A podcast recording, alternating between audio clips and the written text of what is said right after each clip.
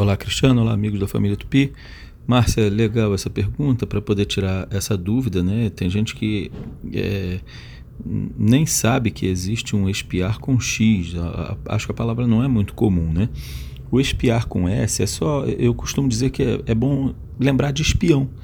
Né? O espião é aquele que observa, que olha, que está sempre olhando. Então, né, você está espiando por debaixo da porta. Né? Então, é aquele que observa escondido. É alguém que olha alguma coisa escondido.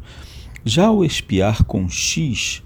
ela lembra muito a palavra pecado, né? Então, expiar os pecados é quando você vai pagar por alguma coisa, né? Não só pelos pecados, mas alguém pode expiar por crimes, né?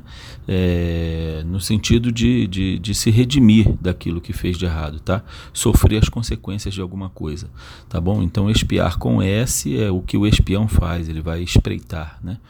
E o espiar com X é o que está pagando pelos seus erros, tá bom? Um abraço, a língua é viva, vamos desenrolar.